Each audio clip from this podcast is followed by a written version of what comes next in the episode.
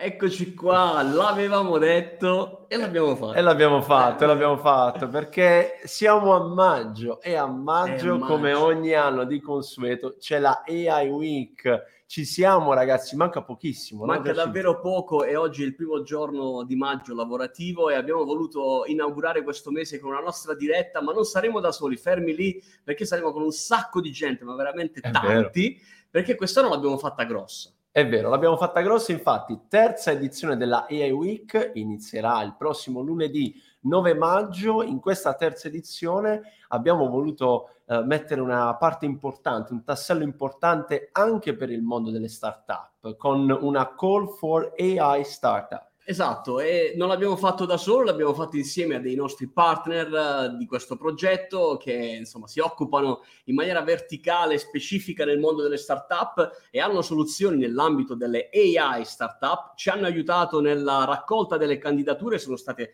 davvero tantissime, ne abbiamo selezionate una ventina e tra queste 20 Cinque, Cinque. sono quelle che i nostri partner, perché io e Pasquale non abbiamo fatto in questo caso nulla davvero, non abbiamo le competenze per poterlo fare, se non quella tecnologica lato artificial intelligence, ma i partner hanno selezionato queste cinque startup che andremo a presentare.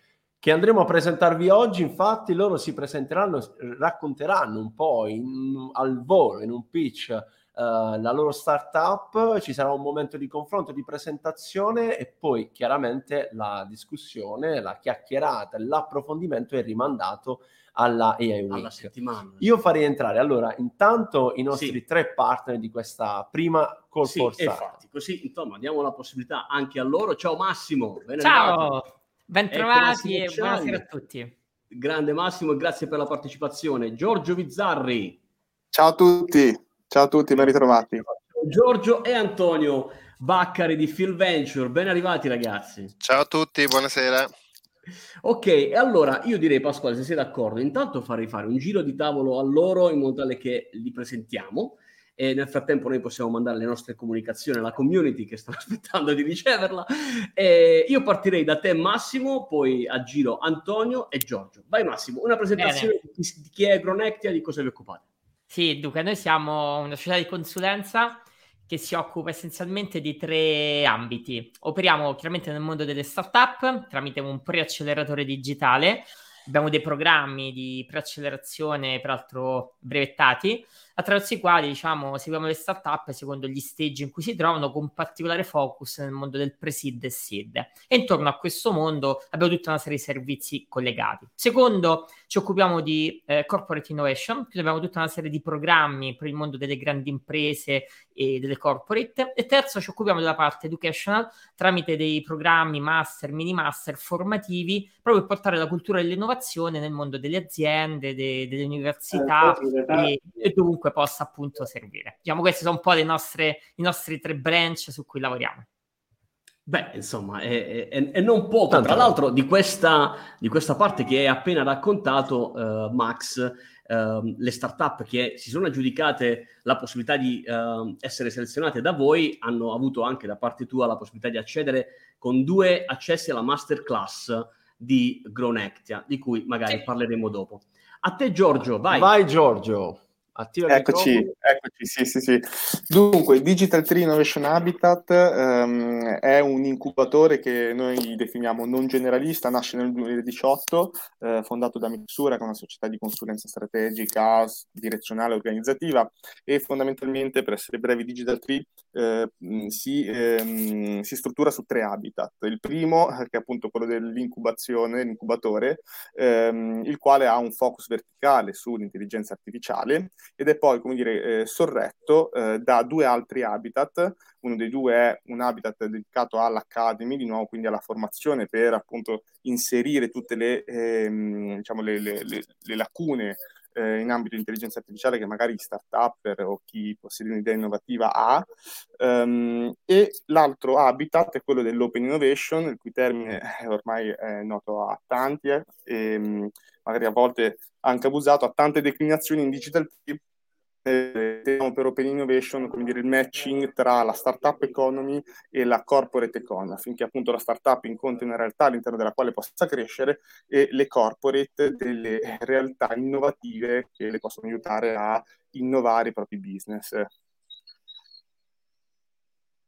Ehm, Devo dire che insomma anche voi eh, dal, dal, vostro canto aiutate molto le startup e tra l'altro eh, le cinque selezionate avranno accesso all'Investor Day per un membro della vostra startup all'interno vostra, del vostro ecosistema. E adesso passiamo la parola ad Antonio. No? Passiamo la parola ad Antonio, assolutamente. Vai Antonio. Buonasera a tutti, io eh, sono Antonio Baccari, sono uno dei founder di Phil Venture, che è un fondo di investimento eh, con base a Londra, che ha come mission quella di investire in società in giro per il mondo che abbiano almeno un co-founder italiano.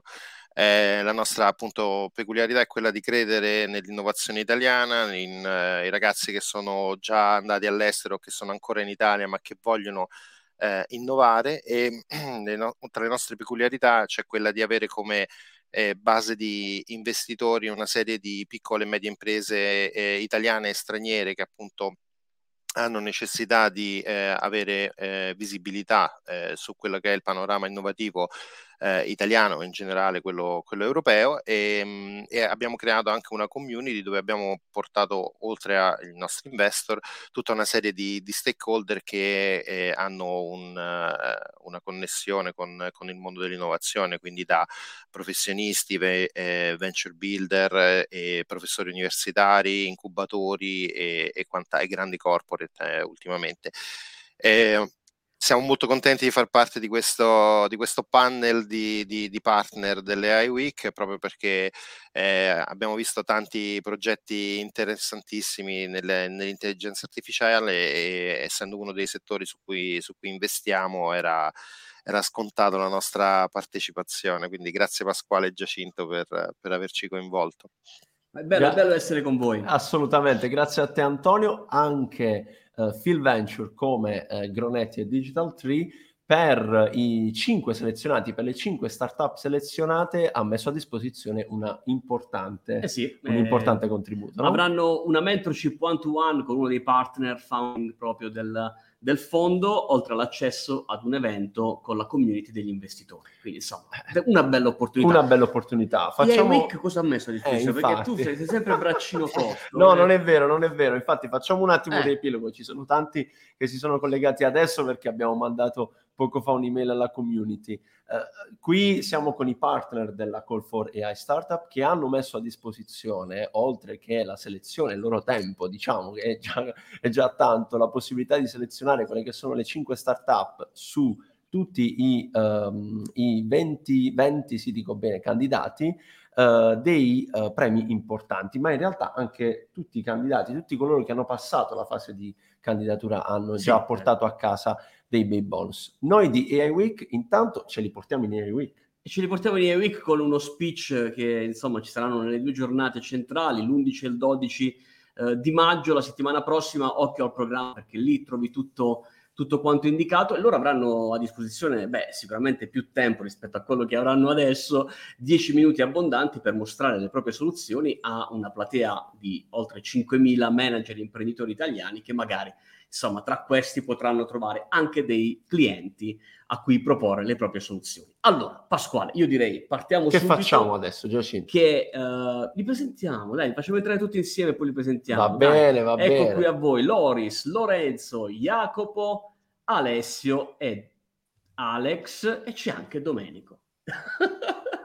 Come state? Ben arrivati. Non vi sentiamo. Bene, bene, tutto bene, Molto grazie bene. mille. Bene, bene, grazie. Perfetto, perfetto. Allora, io partirei eh, dando la possibilità a voi di raccontare in qualche minuto eh, cosa fa la vostra startup, e di cosa vi occupate. Chiaramente la tentazione di, eh, di parlare molto è tanta. Vi, no, certo. vi, chiederei, considerato che loro hanno già visto le vostre, le vostre startup, quindi per dare la possibilità anche a chi sta guardando da remoto questa diretta di comprendere cosa fate, ma in un paio di minuti vediamo eh, di capire cosa fate. Partiamo. Io nell'ordine del mio schermo ho come primo Lorenzo, quindi a te Lorenzo. Pronto, eccomi. Grazie. Eh, intanto eh, è bello essere tra, mi, mi, gioco questi pochi secondi tra i finalisti perché è vero che partecipare è bello, ma arrivare tra i finalisti o di più, poi vincere fa curriculum. Eh, io sono uno dei cofondatori di Emotiva ed Emotiva Omen Nomen. Emotiva si occupa di emozioni, eh, quello che facciamo è eh, costruire, creare, abbiamo creato modelli di riconoscimento delle emozioni tramite eh, delle semplici webcam. Eh, la particolarità e la nostra caratteristica principale è quella che non ci siamo concentrati sulla decodifica delle emozioni cosiddette discrete, quindi le, le, le rabbia, gioia, sorpresa, disgusto e tristezza, ma ci siamo concentrati sulla detection del, dell'action unit. Le action unit sono un, un modo, uno dei vari modi per codificare i movimenti dei muscoli facciali, è nato dal principale, il più conosciuto, diciamo, è Paul Ekman, eh, che appunto co- ha codificato con questa action unit tutti i movimenti dei muscoli facciali che vengono impiegati nella, eh, nel, nelle espressioni facciali, quindi nella successiva codifica delle emozioni. Ma non facciamo solo questo, che già eh, sarebbe tanto ed è, eh, vi assicuro, molto complesso, eh, oltre alla codifica del, delle emozioni, ci occupiamo anche di detection dell'attenzione perché non possono esserci emozioni se non c'è attenzione e soprattutto costruiamo eh, applicativi, uno in particolare adesso è stato costruito, applicativi di SaaS per le aziende per consentire a chiunque di poter appunto eh, analizzare un, uno stimolo, un contenuto, immaginate uno spot pubblicitario attraverso le piattaforme in maniera eh, totalmente autonoma e semplice, ehm, eh, appunto caricando questo stimolo, no? immaginiamo uno spot commerciale, lo stimolo eh, viene caricato, dopodiché seleziona il proprio target di riferimento, perché il target è una delle cose più importanti per andare a determinare le emozioni che provano no, le persone, ma a noi interessa magari uno specifico cluster. Okay. Eh, mi stai... taglio? No, vai, vai, vai, vai, vai, vai. Ti, ti, stiamo eh, seguendo, sei, sei agli stimolo... ultimi secondi. Arriva, arriva, lo stimolo viene caricato e nel giro di poche ore il, il cliente, il brand, eccetera, ha una, una, una, dashboard molto complessa con diversi KPI che va a descrivere quello che sostanzialmente il target ha provato durante la visione dello stimolo. Tutto da casa, quindi senza bias. Oh, grazie, Ottimo. grazie Lorenzo. Seguiamo l'ordine Prego. allora e passiamo a Loris, a te. Eccomi qua. Innanzitutto buon pomeriggio a tutti. Ci tenevo a ringraziare innanzitutto per questa grandissima opportunità. Concordo sul fatto che è bello essere selezionati e fa sicuramente curriculum. Uh, entrando un po' più nel dettaglio, Codere TD è nata qui a Torino ad agosto 2020 e l'obiettivo della startup è quello di combattere la pirateria digitale collezionando prove legali di infrazione di copyright e prevenendo la condivisione illegale di contenuti multimediali su video sharing platform e su social network. Abbiamo da poco concluso un percorso di accelerazione con Startup West Guys e CDP, che tra l'altro sono anche i nostri primi, primi investitori. Al momento stiamo partecipando a un secondo percorso di accelerazione che però non può essere annunciato al momento. E, um, Uh, il, primo, il, primo, servizio chiamato Private Room uscirà sul mercato nell'estate 2022. Adesso il team è diciamo sotto, sotto, sviluppo. Il tool andrà a collezionare prove legali di infrazione di copyright per conto dei nostri clienti che possono essere production companies, distribution companies, video on demand platform, talent agencies, video learning platform e content creators che hanno la necessità di capire qual è la situazione dei loro contenuti online perché eh, se si parla di storia e di innovazione, diciamo la Silicon Valley la fa da padrone. Però se si parla di regolamentazioni, di leggi, la vera partita viene giocata sul, suolo, sul mercato europeo. E questo grazie alla riforma del copyright, approvata e recepita tra l'altro recentemente dall'Italia, e ai recenti DMA e DSA. Um, ehm, c'è un vuoto di mercato perché ad oggi i nostri potenziali clienti non si rendono conto del possibile risarcimento che possono ottenere eh, dalle violazioni di copyright che avvengono quotidianamente sulle video sharing platform, tra l'altro.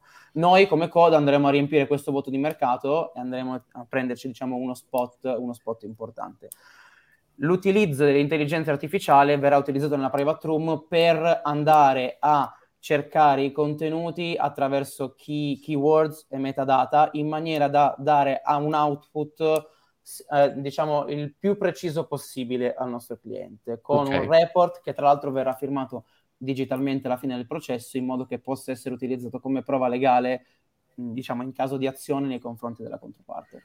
E grazie Loris. quello che, che facciamo. Ecco, grazie mille.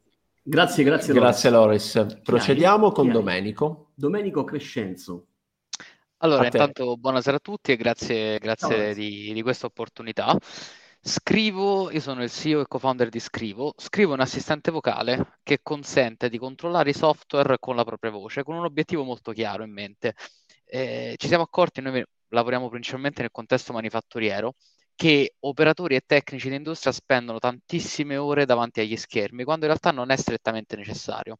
Quindi con il nostro assistente vocale quello che facciamo è guidare gli operatori, tecnici, i manutentori nelle loro attività, quindi dando istruzioni vocali e a mano a mano che gli utenti rispondono, quello che facciamo è prendere il loro feedback e scriverlo all'interno dei sistemi software di ogni sistema software perché non ci occupiamo solo di voice technology e quindi ovviamente AI perché questo è il contesto, ma anche di robotic process automation e questo ci permette di fatto di lavorare con qualunque sistema software. Siamo nati lo scorso anno ma lavoriamo già con realtà molto importanti e multinazionali e siamo, abbiamo uffici a Roma, a Roma Termini dove siamo stati incubati all'interno dell'Adventure Group e gli headquarters sono invece in Silicon Valley perché abbiamo, eh, siamo andati attraverso un percorso di accelerazione anche in Boost VC che è un acceleratore della Silicon Valley a San Matteo. Grazie mille. Grazie Domenico. Grazie Domenico, Grazie. rapidissimo, ottimo. E, e ancora, allora, allora di Roses qui ho sia Alessio che uh, Jacopo. Uh, Fate una parte a testa, Par- magari parlo io. Vai Jacopo, vai Jacopo. Ma intanto anch'io veramente grazie mille, è stata una bellissima sorpresa essere qua con voi oggi, grazie insomma di questa possibilità e della fiducia. E Rozes è una, una startup innovativa, è uno spin-off dell'Università di Padova che nasce dopo sei anni di ricerca scientifica. Uh, creiamo modelli di intelligenza artificiale per eh, fare analisi di bilancio e fare due cose principalmente. Uh, la prima, abbiamo un algoritmo che è l'unico eh, ad oggi presente sul mercato al mondo in grado di identificare la similarità del bilancio di un'azienda rispetto alle cosiddette aziende criminali, cioè aziende che sono state condannate in via definitiva. Eh, quindi questo serve per dare un valore competitivo alla legalità, cioè noi riusciamo in un certo senso a vedere quelle aziende che magari si comportano meglio, hanno dei processi più specchiati e dare a queste eh, delle valutazioni, eh, diciamo, uh, maggiori, quindi appunto dare un valore veramente finanziario a quelli che sono i comportamenti virtuosi e veniamo utilizzati soprattutto in ambiti bancari, assicurativi e per grandi aziende, quindi lavoriamo eh, soprattutto con eh, aziende che hanno dei processi di rischio e di valutazione eh, aziendale molto importanti.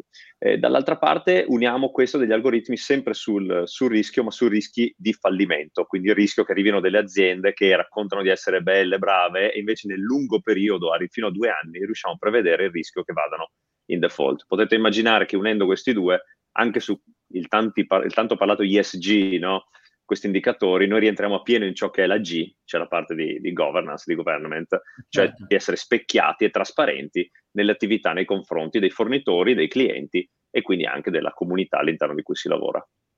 Però io due parole ad Alessio le farei aggiungere, perché se no mi sembra, mi sembra... No, dai Alessio. Alessio no, vabbè, io sono... Sì, sì, io sono il nerd tecnicone, quindi lascio sempre quindi se non parli è meglio. sì, sì, sì, se no comincio a parlare di algoritmi, di, per, di massimi sistemi. Sì, bene, esatto, assolutamente noioso, quindi mando avanti Jacopo, che lui è il, lui che racconta meglio nel dettaglio, poi quando c'è da da prendere metà, metà a terra e battere i tasti sulla tastiera arrivo io.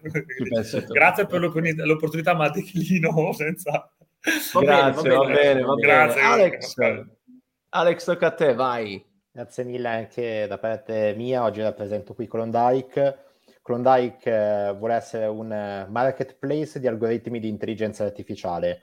Più o meno un annetto fa abbiamo ideato e eh, costruito una piattaforma eh, che eh, è composta da tre componenti. La prima sono dei connettori con tutti i principali business tool presenti sul mercato, quindi CRM, gestionali, e-commerce.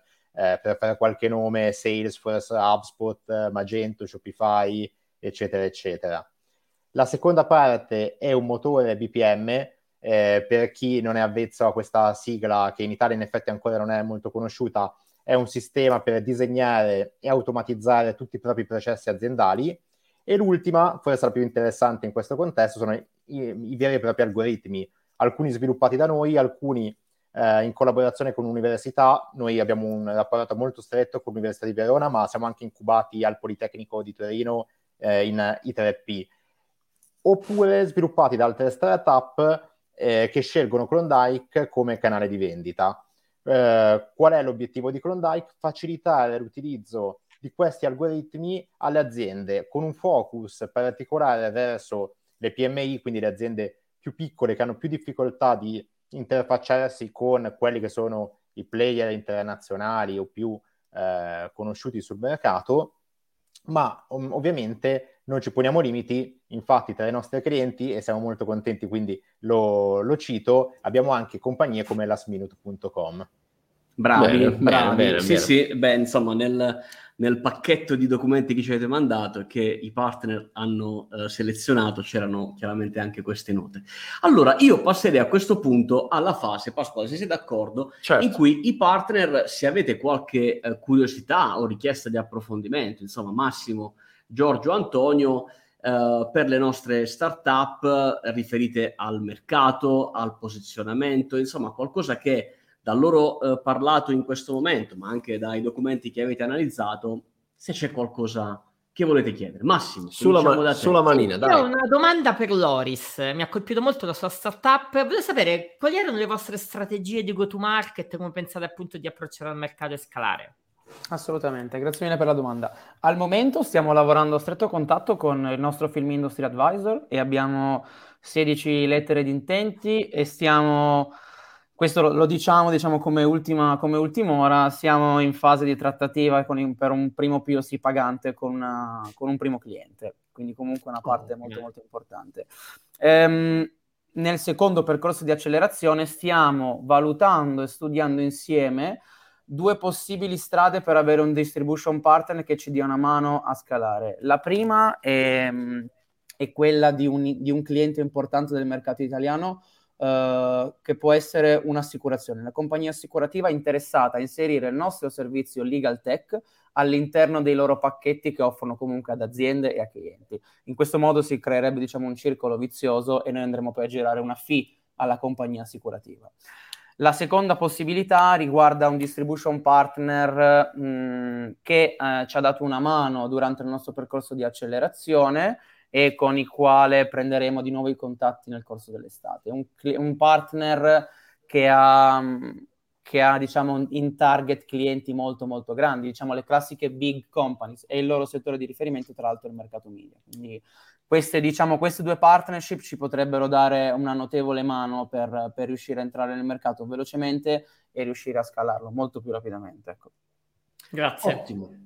Grazie, grazie, grazie, grazie Loris. Allora, io... Giorgio, dai, Antonio, passiamo, passiamo a Giorgio, dai, teniamo l'ordine, vediamo se Giorgio ha qualche curiosità, qualche domanda da chiedere. Microfono. Giorgio, microfono. Eccolo, eccolo, eccolo. Vai, Dunque, vai. Ehm, l'ultima tavola rotonda a cui ho partecipato si chiedeva, c'era una domanda se, che appunto chiedeva quali fossero le attività più, come dire, più, più in voga diciamo, all'interno del, della ricerca eh, in intelligenza artificiale e una delle risposte anche eh, secondo altri eh, interlocutori, è stata quella dell'affective ehm, emotion, no? quindi tutto ciò che è il riconoscimento de, de, delle emozioni. Quindi ehm, mi riferisco ad emotiva e, uh-huh. e mi piacerebbe capire un attimo quanto si estendono i clienti eh, in, in, termini di tipologia, no? che tipologia di clienti ad oggi avete e secondo voi eh, quali sono quelli che invece a breve entreranno nel mercato, ma che oggi non riconoscono dire, un, un, un valore aggiunto ancora in, questo, in questa tipologia di soluzione? Guarda, eh, è in parte il nostro problema, nel senso che gli ambiti sono quasi infiniti, no? le emozioni toccano davvero tutti, tutti gli ambiti. Eh, principalmente io poi ho messo che appunto anche noi all'inizio del 2020 siamo stati incubati, parola rischiosa, da L Venture, abbiamo iniziato un percorso di accelerazione e da lì abbiamo cambiato pelle. Eh, quindi è nata la prima piattaforma Empower che appunto è, si rivolge principalmente nell'ambito di fatto delle ricerche di mercato, se vogliamo no, semplificare, quindi tutto quello che è marketing, i clienti sono dai broadcaster anche ai brand finali. Però è anche vero che appunto gli ambiti sono diversi, sono tanti. Uno degli ultimi ehm, accordi che abbiamo fatto, insomma, in lavorazione siamo in uh, un accordo con il centro ricopiaggio di Pisa, dove c'è il robot, non so se avete, vi è capitato insomma, di, di vederlo, di conoscere il robot Abel, che è questo bambino uh, che entra in contatto con le persone in maniera emotiva, a cui abbiamo fornito il nostro motore appunto di codifica delle emozioni, ma poi ci sono diversi settori che sono quelli dove già ci stiamo approcciando, iniziamo a, iniziando a conoscere eh, a parlare di POC, che sono quelli dell'HR, che potete immaginare poi il, la pandemia è stato uno dei broadcaster principali per l'attenzione no, sul mondo dell'affetti computer nell'ambito dell'HR, perché i colloqui banalmente sono diventati un, una normale operazione da fare da remoto. Oppure anche il fintech, quindi l'analisi di quelle che sono no, le reazioni emotive degli utenti, perché eh, anche nel fintech dire, le emozioni giocano spesso no, eh, un fattore molto importante più di quanto noi si pensi. Quindi sono davvero infiniti, ce ne sono alcuni che non tocchiamo neanche, noi dobbiamo autolimitarci perché eh, l'attenzione, certo. come proprio dicevi, è alta. Certo, tra l'altro i mercati sono molto potenzialmente molto, molto profondi molto e ampli, insomma, sì. bisogna concentrarsi. Antonio, abbiamo un'altra possibilità di fare una domanda a una startup. Beh, io volevo fare una domanda un po' allargata, un pochino a tutte le, le startup, quindi da, da, da, da, domanda abbastanza semplice de, del fondo, quali, quali, sono i vostri principali um, rischi, eh, del, del, rischi principali del vostro business e quali sono, se ci sono dei competitor in Italia o all'estero? Ok, questa è una domanda molto aperta, quindi cerchiamo di fare notte. Quindi, magari, no, no, no, infatti volevo farla breve in, in, in No, no, no, ok, diamo, diamo una regola, diciamo, magari ci facciamo dire un rischio e, e un esatto. competitor principale. Sì, sì, sì, facciamo, okay, vai. facciamo così e a Partiamo questo punto... Da, da, chi non ha parlato. Esatto, okay. esatto, andiamo qui da Domenico, partiamo da te. Vai. Va bene, io sarò sintetico come al solito. Allora, il rischio principale noi come startup, eh, come startup vendiamo ad enterprises, il che significa che i nostri sales cycle sono piuttosto lunghi. Eh, può andare da 6 mesi in un caso ottimistico ai 15-18 mesi per trattative più complesse. Quindi questo okay. sicuramente, a differenza di startup B2C, eh, può essere un rischio, anche se adesso ovviamente ingranando le cose vanno bene. Competitor, il principale voice assistant eh, nel mondo manifatturiero si chiama NeoElden, è una startup tedesca che però hanno un approccio diverso perché fanno integrazione diretta con i sistemi, mentre noi invece ut- utilizziamo algoritmi di automation che significa cosa? Che sostanzialmente le nostre implementazioni sono più rapide e decisamente meno eh, invasive okay. rispetto a un classico sistema IT. Ottimo, grazie Domenico. Grazie Domenico. Alex, un rischio e un competitor anche per te. Allora, il rischio da parte nostra è quello di valutare bene i progetti, quindi noi abbiamo un marketplace, quindi da un lato abbiamo dei prodotti finiti già industrializzati, preindustrializzati, dall'altro ci sono aziende che ci chiedono progetti invece più custom e quindi valutare bene quanto eh, accettare commissioni, diciamo, i progetti custom e quanto invece dedicarci a prodotti industriali. Quindi avere una, un buon equilibrio tra queste due componenti perché comunque il team, siamo in 11 persone, è abbastanza limitato e quindi si rischia di uscire dalla direzione mm, che abbiamo ideato e pensato a inizio mm, percorso. I competitor non ce ne sono esattamente come noi, ci sono dei nomi internazionali che conosciamo tutti, quindi da IBM Watson, eh, diciamo come, come rappresentante de- dei, dei, player internazionali, ci sono delle startup europee, c'è Brighter, c'è Ultimate AI, non sono proprio coincidenti con noi, però fanno qualcosa di simile. Eh, ci sono poi dei competitor verticali, però che non riescono a mettere, o che comunque non hanno intenzione di mettere insieme tutti i servizi che proponiamo noi in un'unica soluzione. Ok, ottimo, okay. ottimo. Vai Jacopo. Jacopo. Allora, anche, anche, per noi sicuramente il ciclo di vendita, cioè comunque andando a lavorare con grandi aziende, con gruppi bancari, i cicli di vendita sono lunghi perché bisogna rompere anche magari delle situazioni, diciamo, stratificate negli anni. Uh, la seconda, invece, se vogliamo i competitor, beh, sul primo algoritmo, diciamo, siamo gli unici per ora che lo propongono sul mercato, quindi fortunatamente è anche un po' il nostro rompighiaccio con cui riusciamo ad entrare anche all'interno di uh, realtà molto importanti. e dall'altra parte potrei dire quelli che sono i grandi info provider, quindi qui giochiamo un po' il ruolo di Davide Golia, dove siamo i topolini che insomma si infilano, riescono ad entrare nelle grandi aziende con un prodotto molto particolare e quindi insomma senza andare a nominarli, Cerved, Crif, uh, tutti, tutti, i grandi, quelli che sono ad oggi in Italia e poi all'estero, so, si sta muovendo moltissimo, soprattutto in UK c'è una realtà, si chiama Quantexa, che sta facendo round su round, sta crescendo proprio sul tema intelligenza artificiale legata ai processi anti-money laundering perché di sicuro la grande spinta sulla sostenibilità, che non deve essere intesa solo ambiente, ma anche socialità e eh, rapporti appunto di governance all'interno delle aziende, sta veramente subendo un'impennata incredibile e sarà uno dei trend di mercato dei prossimi anni. Ok, grazie. Grazie Jacopo. Torniamo grazie invece su a questo punto. Per te Loris. Eccomi. Allora, per quanto riguarda un competitor del mercato italiano, possiamo nominare sicuramente Copira, che lavora in ambito digital forensics, quindi sono in diretta competizione con noi per il servizio Private Room. Guardiamo però con attenzione particolare una startup chiamata Smart Protection, una startup europea, che diciamo è già a un Series A, quindi ha un percorso un po' più avanti rispetto al nostro, però stanno affrontando un percorso di crescita molto, molto, molto, cioè stiamo affrontando noi un percorso di crescita simile rispetto a quello che hanno avuto loro qualche, qualche anno fa e sono molto, molto interessanti.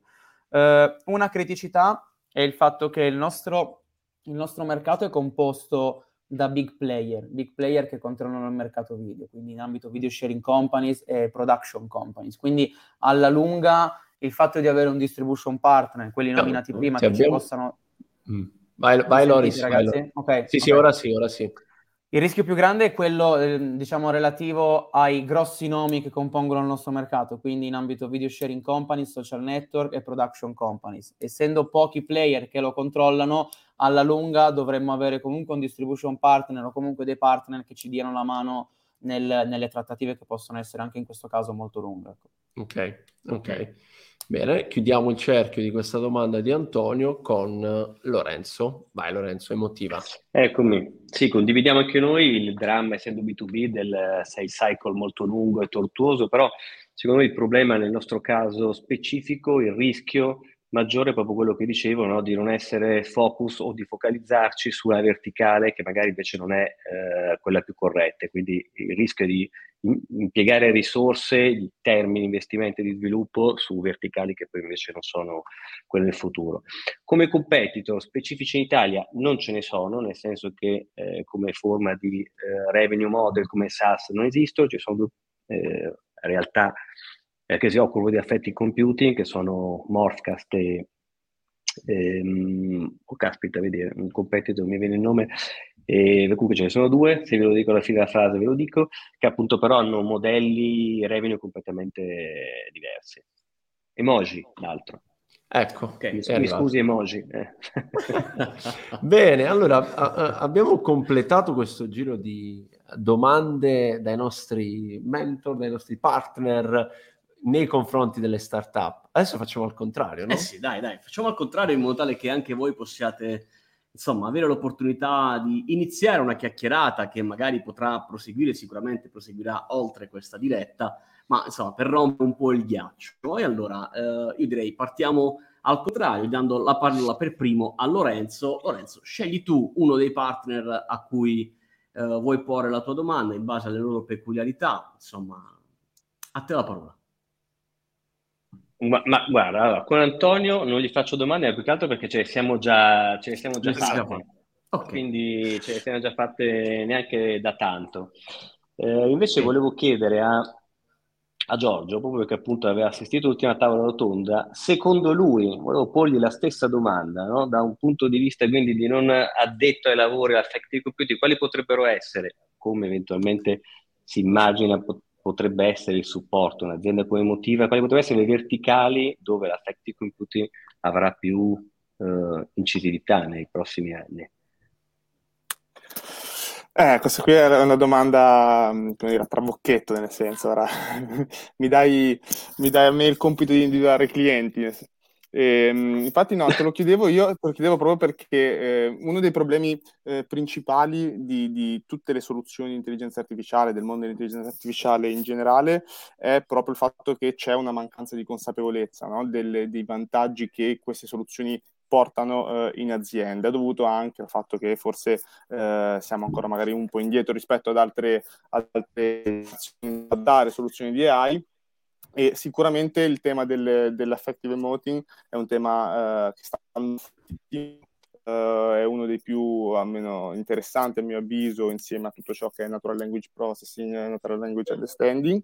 E, um, come e, la soluzione che portate io la vedo come dicevi tu in tantissime tipologie di, uh, di clienti perché l'attenzione ha tantissime declinazioni quindi partiamo ovviamente da tutti i clienti relativi al mondo del, um, uh, del, del, del, so, del um, dei supermercati, di tutto il marketing, tutto ciò che può essere ehm, dove ci possono essere appunto possibilità di mettere eh, all'attivo queste soluzioni eh, andando a tracciare un po' i comportamenti eh, dentro gli store, no? quindi da um, qualsiasi tipo di, di, di, store che venda qualsiasi tipo di, di prodotto. E diventa difficile individuare poi uh, clienti laddove queste persone eh, erogano servizi magari invece che prodotti materiali. Ecco, lì magari l'ambito di, di, di, di individuazione delle quote di mercato è un po' più complesso. Non voleva essere un trabocchetto, eh, scusami. No, ma ci mancherebbe. Le... Il punto no, di vista no, dei non... Grazie. E ci sta, ci sta, tranquillo. Allora, eh, Loris, a te la possibilità di porre la tua domanda. Assolutamente, ne avevo una per, per Antonio, lato, lato fundraising, che diciamo per quanto possa essere magari un argomento secondario è di vitale importanza per, per, gli aspetti di crescita di una startup. Noi stiamo aprendo ufficialmente la campagna del nostro seed round adesso a maggio. Volevo, volevo chiedergli, diciamo, essendo basati a Londra, giusto? Essendo di base a Londra con Phil Venture, com'era la situazione eh, da quella parte, diciamo da quel mercato, come, come state vedendo un attimino l'ecosistema Italia e se ci sono possibili connessioni, ecco, per riuscire a portare, per esempio, in un seed round investitori da Londra. È, è uno delle, dei motivi per cui abbiamo fondato Phil Venture, in realtà è proprio quella di, di avvicinare i mercati eh, grandi europei, quello inglese, francese, tedesco, al, al nostro paese e, e, farli, e, cercare di farli investire. Eh, fondamentalmente mh, le, le start-up, eh, i fondi sono sempre interessati alle idee eccezionali, quindi qualunque qualunque cosa abbia un grande valore eh, per il loro fondo è, è sicuramente qualcosa di, di interesse. Eh, il problema principale dell'Italia è, è, è, di convincere uno straniero ad investire nell'Italia, è, è probabilmente più il sistema paese e, e certe tipologie di eh, mentalità, magari eh, società che vogliono crescere soltanto in, in, Italia, per esempio, e quindi magari mh, non si sentono. No, una delle, delle, critiche che sentiamo maggiormente dai nostri partner UK è proprio la, eh, la mancanza di ambizione di voler andare all'estero nei, negli invest- negli imprenditori italiani. Quindi secondo me a priori non c'è nessuna è, è, è, una cosa che si può fare anzi ultimamente anche grandi, grandi società tipo Scalapay hanno preso investimenti eh, dall'estero anche molto molto molto importanti.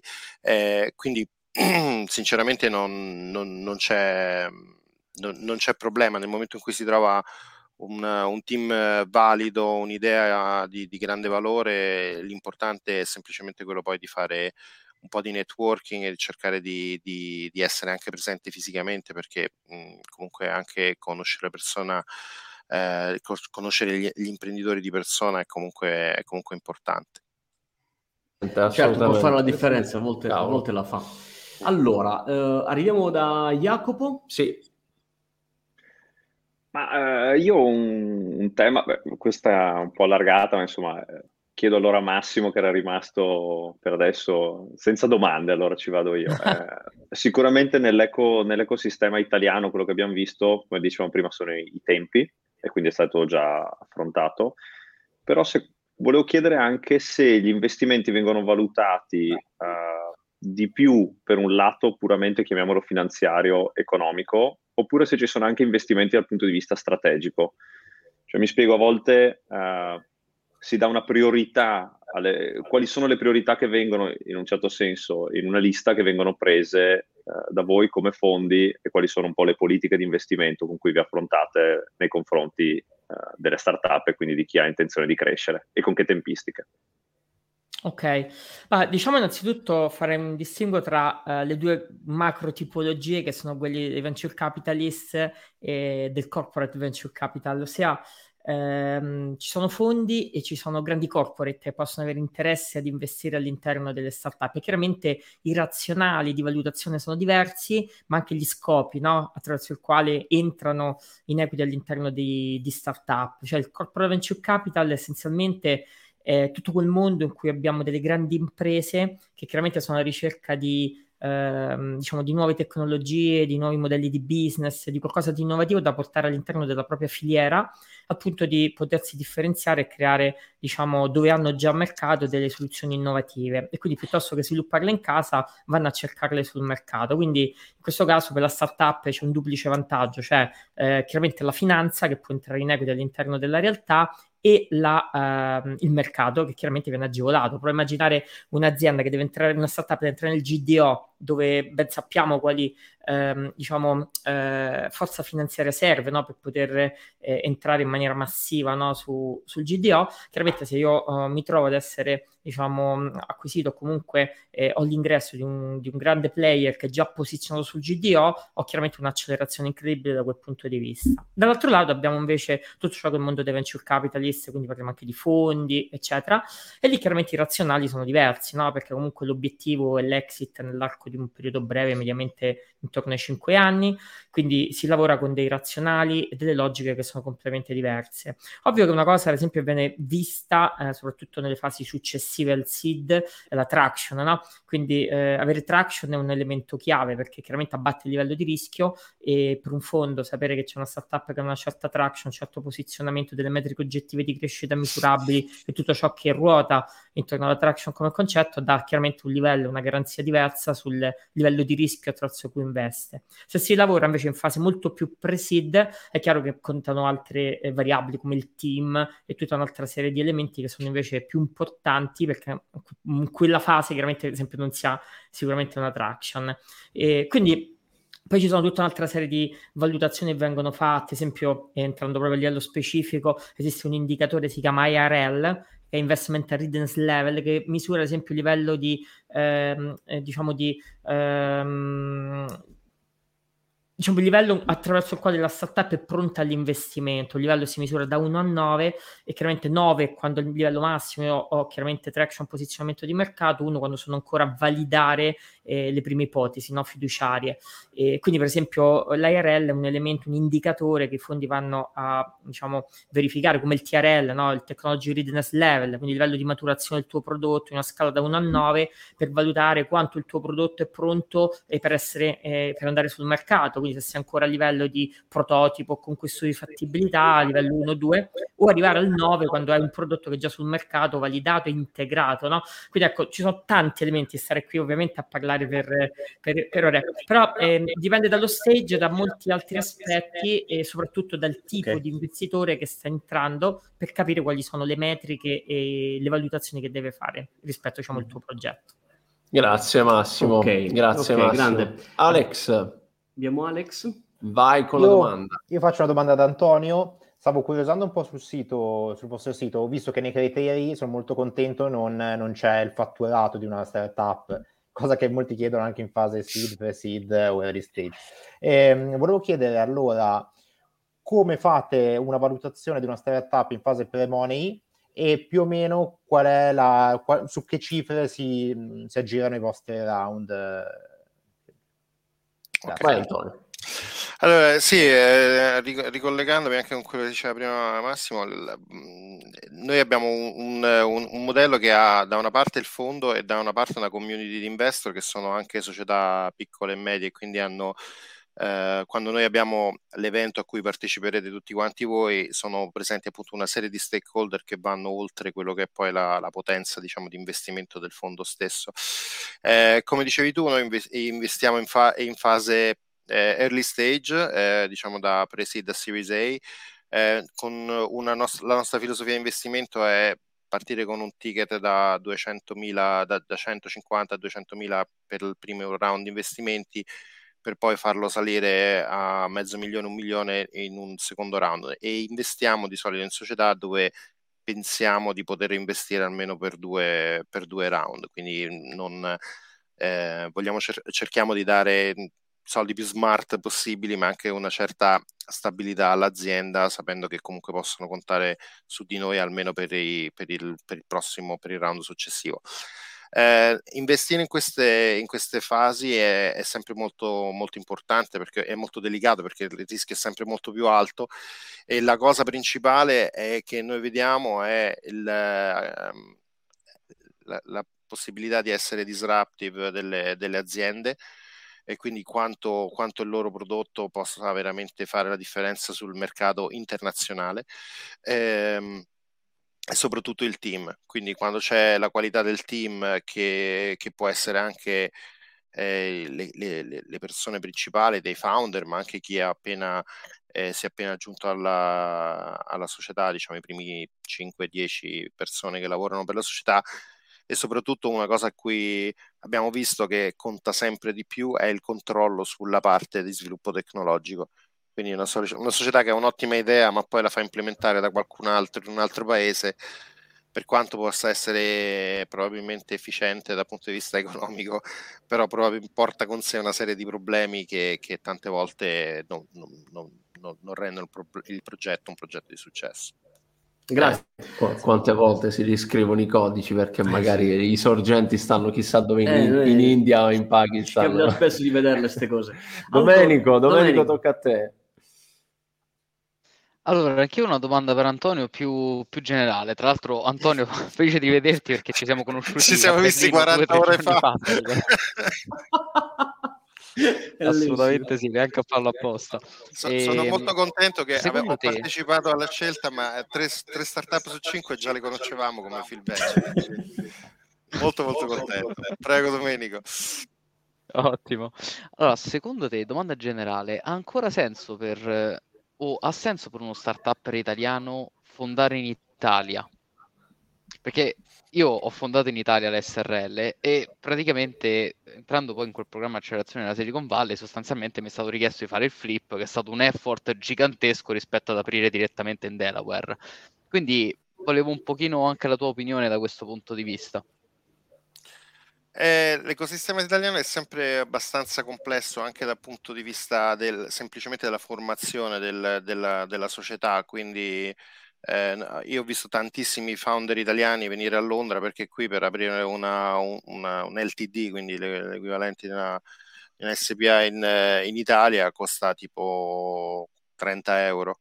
Eh, quindi ovviamente ci sono dei costi di formazione che sono molto più bassi, c'è l'accesso a un mercato di capitali che è nettamente più, più grande di quello dell'Italia, eh, quindi da, da, una parte ci sono una serie di vantaggi, dall'altra eh, tante volte si, si, crea una società in un paese estero dove poi però non, ci, non, non si ha un network, non si hanno dei contatti e quindi poi rivendere la società straniera eh, fatta da italiani in Italia diventa ancora più, più complesso. Quindi eh, quello che, quello che diciamo, il nostro punto di vista su questa cosa come Phil Venture è quella se il, il, prodotto si sviluppa o comunque l'idea è quella di far crescere il prodotto in Italia e poi esportarlo, portarlo in altri paesi, ha senso rimanere in Italia. Se comunque si parte con un prodotto già globa, globale, allora, se, se, la base è l'Europa, probabilmente è meglio una piazza come quella di Londra, se le, diventa già un prodotto come, come il vostro che, che, che, eh, sbarca già negli Stati Uniti, eh, il, il Del- Delaware is the place to be. Ah, così sembra, così sembra. Va bene Antonio, grazie, grazie Massimo, grazie Giorgio, Giorgio. e a voi start-upper italiani del mondo delle AI, è stato bellissimo conoscervi di persona finora avevamo visto soltanto girare i vostri nomi nelle varie email che ci scambiavamo, ma non finisce qui Pasquale. Questo è solo un, un aperitivo, ci eh siamo sì. fatti uno spritz insieme eh? e vista allora magari adesso ci andiamo davvero perché l'appuntamento è uh, rimandato, anzi ci vediamo per i due appuntamenti. Nella prossima settimana tre startup e due startup in due giorni diversi, di questi cinque che vi abbiamo presentato oggi in cui ci racconteranno bene, bene, bene, non pitch, bene. tutto dedicato a loro, con uh, eh, 6-10 minuti, uh, 10 minuti, 10 minuti uh, quello che stanno facendo con la loro startup, dove vogliono arrivare e chiaramente noi siamo pronti lì ad ascoltarli insieme a tutto il pubblico della AI Week. Grandi, grazie ancora e un saluto a quanti ci stanno seguendo sulla pagina Facebook uh, EA Week Italia, sul LinkedIn uh, sempre di EA Week e sui vostri canali social perché ho visto che avete condiviso praticamente tutti, grazie e noi ci vediamo durante l'EA Week. A presto. Ciao a tutti. Grazie ciao, a tutti. Ciao, ciao. ciao. ciao. ciao.